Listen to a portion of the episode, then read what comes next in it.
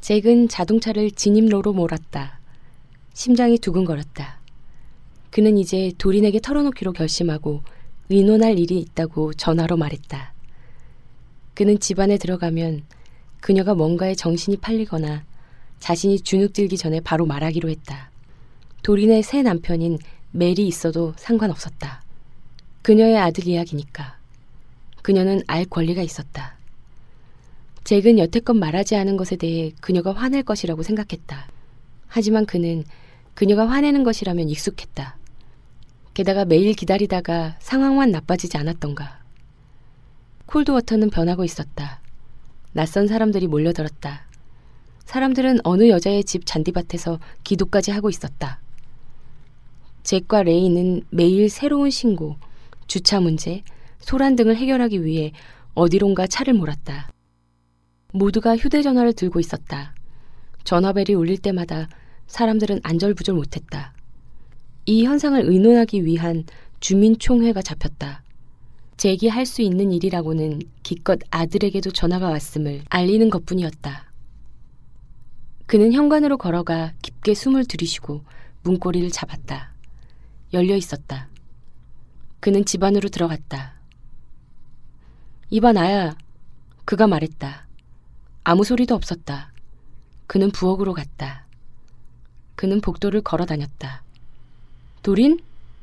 훌쩍이는 소리가 났다. 그는 거실 쪽으로 갔다. 도린? 그녀는 로비의 사진을 들고 소파에 앉아 있었다. 눈물이 그녀의 뺨을 따라 흘러내렸다. 잭은 마른 침을 삼켰다. 이번에도 마찬가지로 그는 기다려야 했다. 괜찮아? 그가 부드럽게 물었다. 그녀가 눈물을 참으며 입술을 깨물었다. 잭, 그녀가 말했다. 방금 우리 아들과 이야기했어. 하딩 씨가 론 제닝스 씨를 만나러 왔습니다. 안내원이 수화기를 들었고 설리는 아무도 자신을 알아보지 못하기를 바라며 재빨리 자리에 앉았다. 노던 미시간 가젯은 작은 언론사였다. 구조가 훤히 드러나는 개방형 사무실은 한쪽은 편집, 또 한쪽은 영업이라는 거침없는 저널리즘의 지형을 드러냈다. 왼쪽을 살펴보면 책상들은 지저분했고 종이들은 구석구석에 쌓여 있었으며 백발의 기자는 귀에 전화기를 대고 있었다. 오른쪽을 살펴보면 책상들은 좀 더 깨끗했고 넥타이는 좀 더 단정히 묶여 있었으며 두드러지게 커다란 사무실도 따로 있었다. 이제 그 사무실에서 발행인인 론 제닝스가 나타났다. 대머리인 그는 몸이 배처럼 생겼고 색깔이 들어간 안경을 쓰고 있었다. 그가 설리에게 손짓했다. 설리는 일어서더니 감옥에서 나올 때처럼 한 걸음씩 움직였다. 마크가 당신이 들를 거라고 했어요. 제닝스가 손을 내밀었다. 우리는 대학을 함께 다녔죠. 네, 저를 설리는 갑자기 목이 메어 침을 삼켰다. 만나주셔서 감사합니다. 제닝스가 설리를 매섭게 바라보았고 설리는 자신의 모습이 싫었다. 자신이 싫어하는 직업을 구하는 사람. 하지만 그에게 어떤 선택권이 있을까? 그는 일이 필요했다. 이것밖에는 아무 일도 없었다. 그는 억지로 미소를 지으며 사무실 안으로 걸어 들어갔다. 남자가 얻을 수 있는 직업 가운데 전투기 조종사와 가장 동떨어진 직업이라고 느끼면서 세일즈. 그는 침울하게 생각했다. 신문. 그는 이 신문사가 자신에 대해 기사를 실었는지 궁금했다. 뭐, 당신도 알겠지만 우리는 요즘 꽤 바쁩니다. 제닝스가 책상 뒤에서 미소를 지으며 말했다. 천국에서 걸려온 전화로 바빠졌어요. 그는 가장 최근 신문을 들어 헤드라인을 읽었다. 저승의 유령들? 누가 알겠습니까? 안 그래요? 어쨌든 신문사로서는 좋은 일이죠. 이본호와 직전호 신문은 추가 발행했어요.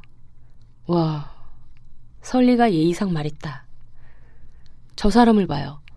제닉스가 편집 쪽에 있는 백발의 남자를 향해 고개를 끄덕였다.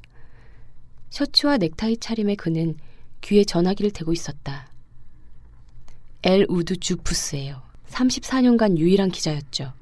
폭설, 할로윈 행진, 고등학교 풋볼에 대해 기사를 썼어요. 그러다 갑자기 가장 엄청난 이야기를 쓰게 된 거죠. 그는 방금 초자연적인 현상 전문가와 인터뷰를 했어요. 그 남자에 따르면 몇 년간 사람들이 죽은 사람의 목소리를 들었다네요. 라디오를 통해서요. 난 몰랐어요. 당신은요?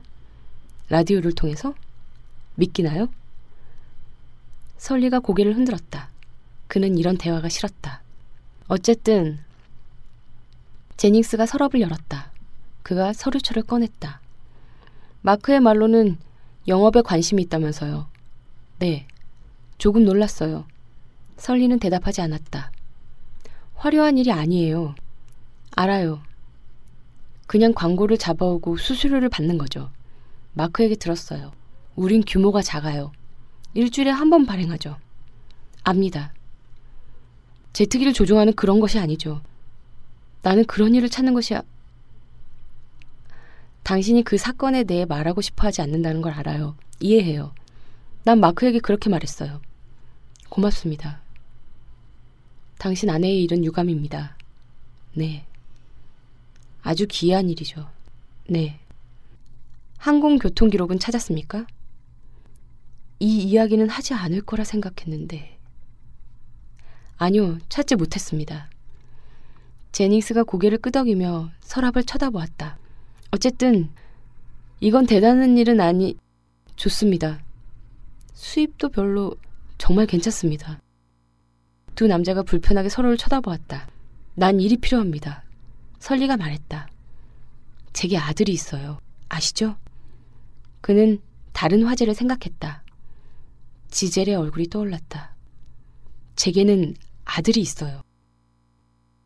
줄스는 결혼 후 몇 년 만에 태어났고 지젤이 좋아하는 노래인 그녀가 자신이 원하는 것을 안다면을 작곡한 줄스 시어라는 가수의 이름을 땄다. 아들이 태어나자 설리는 아내가 원하는 것이 무엇인지 정확히 알게 되었다. 바로 가족. 지젤과 아들은 같은 영혼으로 만든 점토 같았다. 설리는 줄스가 장난감을 가지고 노는 모습에서 지젤의 타고난 호기심을, 줄스가 다른 아이를 안거나 강아지를 토닥이는 모습에서 지젤의 상냥함을 엿볼 수 있었다. 행복해? 어느 날 밤 설리가 지젤에게 물었다. 그들은 소파에 앉아 있었고 어린 줄스는 그녀에게 안긴 채 잠들어 있었다. 그럼 그녀가 말했다. 그들은 아이를 더 갖는 것에 대해 이야기했다. 하지만 이제 그는 한 아이를 둔 싱글 데드가 되었다. 가젯 사무실을 나온 그는 담배에 불을 붙이고 차에 오른 다음 주류 가게로 향했다. 지젤이 살아있을 때 그는 미래에 대해 생각했다. 이제 그는 과거에 대해서만 생각한다. 종교가 생긴 이래로 부적이 있었다. 펜던트, 반지, 동전, 십자가상. 이 모두는 축복받은 힘이 담긴 것으로 여겨졌다. 고대인들이 부적을 단단히 쥐고 다녔던 것처럼 캐서린 옐리는 한때 언니의 것이었던 연어 색깔의 휴대전화에 매달렸다. 그녀는 낮에는 휴대전화를 쥐고 다녔으며 밤에는 휴대전화와 함께 잠들었다. 일하러 나갈 때는 벨소리를 가장 크게 설정한 다음 휴대전화를 가방에 넣고 어깨에 단단히 가방을 메고 축구공처럼 안았다. 그녀는 충전기가 망가질 경우에 대비해 예비 충전기를 사서 휴대전화를 끊임없이 충전했다. 그녀는 모두에게 그 번호로 전화하지 말라고 했다. 그리고 다른 통신업자를 통해 두 번째 전화를 개통하고 거기로 연락하게 했다. 그녀의 오래된 휴대전화. 다이앤의 휴대전화는 다이앤을 위해서만 남겨두었다. 캐서린은 어디를 가든 그 전화기를 가져갔다. 그리고 이제 캐서린이 어디를 가든 나인 액션 뉴스의 에이미 팬이 따라다녔다. 에이미는 캐서린에게 멋진 식사를 사주면서 필의 제안이었고 그가 돈을 지불했다. 자신과 방송국의 모두가 기적에 대해 알리고 싶어 한다며 캐서린의 사랑하는 언니에 대한 끝없는 이야기에 귀를 기울였다. 캐서린은 그런 축복받은 사건이 작은 타운 콜드워터 안에서만 알려져서는 안 된다는 것, 에이미가 어디든 짐처럼 들고 다니는 TV 카메라가 현대적인 세상에서는 신의 도구로 쓰인다는 것에 동의했다. 화요일 아침 콜드워터 시장 건너편 콜드워터 우체국 옆에 있는 콜드워터 컬렉션 부동산 사무실에 두 사람이 함께 들어섰다. 대기실에는 네 사람이 기다리고 있었다. 그들은 젊은 안내원에게 캐서린 엘린을 만나고 싶습니다. 라고 말했다. 그들은 다른 사람이 도와주겠다고 해도 싫다고 거절했다. 사무실에는 다른 세 명의 부동산 업자인 류, 제리, 제럴딘이 있었다. 그들은 새로운 고객도 없고 고객이 될 만한 사람도 별로 없는 이런 상황을 받아들이기 힘들었다. 바로 그 화요일, 캐서린이 사무실에 도착하기 전에 그들은 책상 주위에 모여 천국의 전화를 받았다는 동료의 주장에 대해 불평했다. 그게 진실인지 어떻게 알아요? 류가 말했다. 그녀는 다이앤에게서 벗어나지 못할 거예요. 제럴딘이 말했다. 사람들은 환각을 느끼잖아요. 제리가 말했다.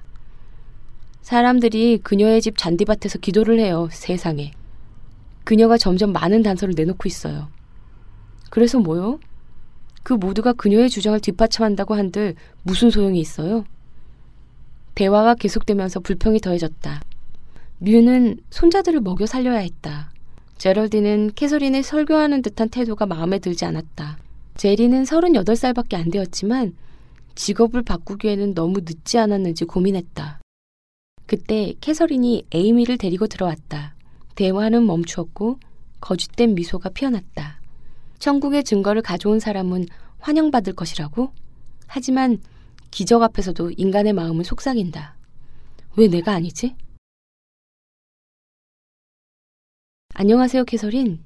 제럴딘이 말했다. 안녕하세요. 언니에게 연락이 왔나요? 캐서린이 미소를 지었다. 오늘은 안 왔어요.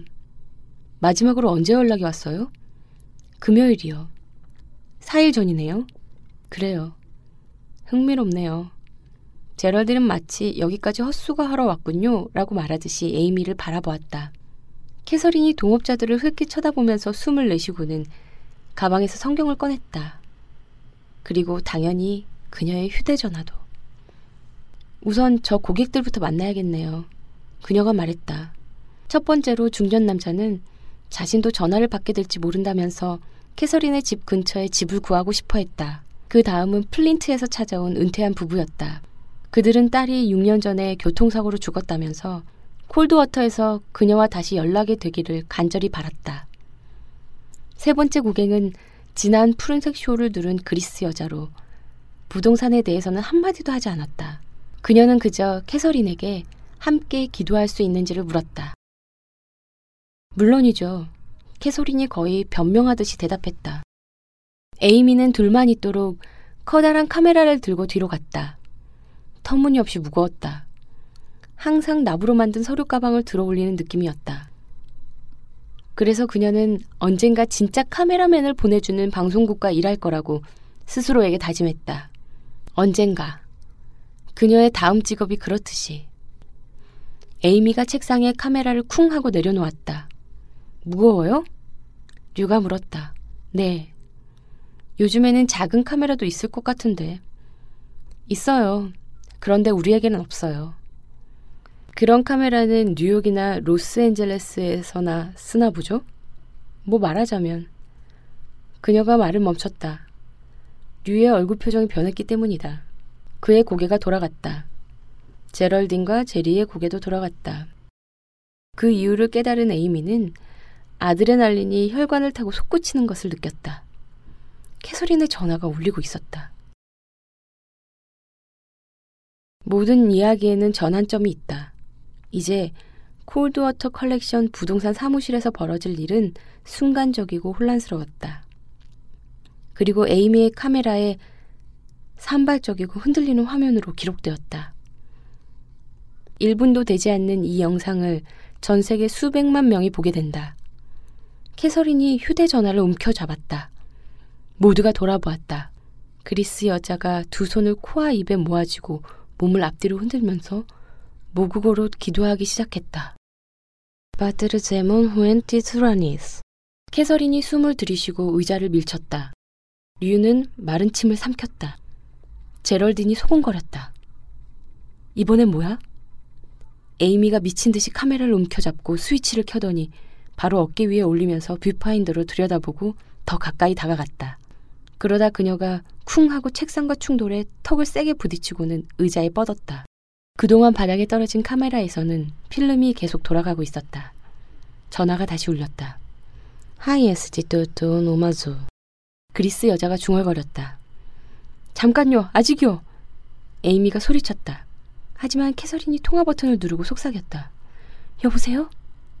아, 맙소사, 언니. 하이에스티 또또 노마조. 캐서린의 얼굴이 환해졌다. 그녀요? 류가 물었다. 맙소사. 제럴딘이 속삭였다. 에이미는 허벅지가 시큰거리고 턱에서 피가 났지만 재빨리 몸을 일으켰다. 그녀는 응, 어, 그래, 언니, 그래, 알았어. 라고 말하는 캐서린을 카메라 렌즈에 담았다. γενηθήτω το θέλημά σου ως εν ουρανώ. 정말 그녀예요? και επί της γης. τον άρτον ημών τον επιούσιον. 언니, 언제 전화할 거야? 언니, 여보세요? 캐서린이 전화를 내려놓더니 마치 투명한 베개를 베는 것처럼 천천히 뒤로 몸을 기댔다. 그녀의 눈이 흐려졌다. The semin shimeron. Gaffis shemins the filimada. 무슨 일이죠? 에이미가 어깨에 카메라를 올려놓고 기자로서 질문했다. 그녀가 뭐라고 했나요, 캐서린? 캐서린이 손을 책상에 올리고 앞을 똑바로 바라보았다. 언니가 말했어요. 때가 왔어. 이 일을 비밀로 하지 마. 모두에게 말해. 선한 사람은 천국에서 환영받을 거라고. 그리스 여자는 손으로 얼굴을 가리고 울었다. 에이미가 그녀를 주민했다가 책상에 놓인 캐서린의 휴대전화를 주민했다. 모두에게 말해. 캐서린이 꿈꾸듯이 다시 말했다. 에이미의 카메라에서 빨간 불빛이 깜빡이고 있었지만 캐서린은 자신이 모두에게 말하고 있다는 사실을 깨닫지 못했다.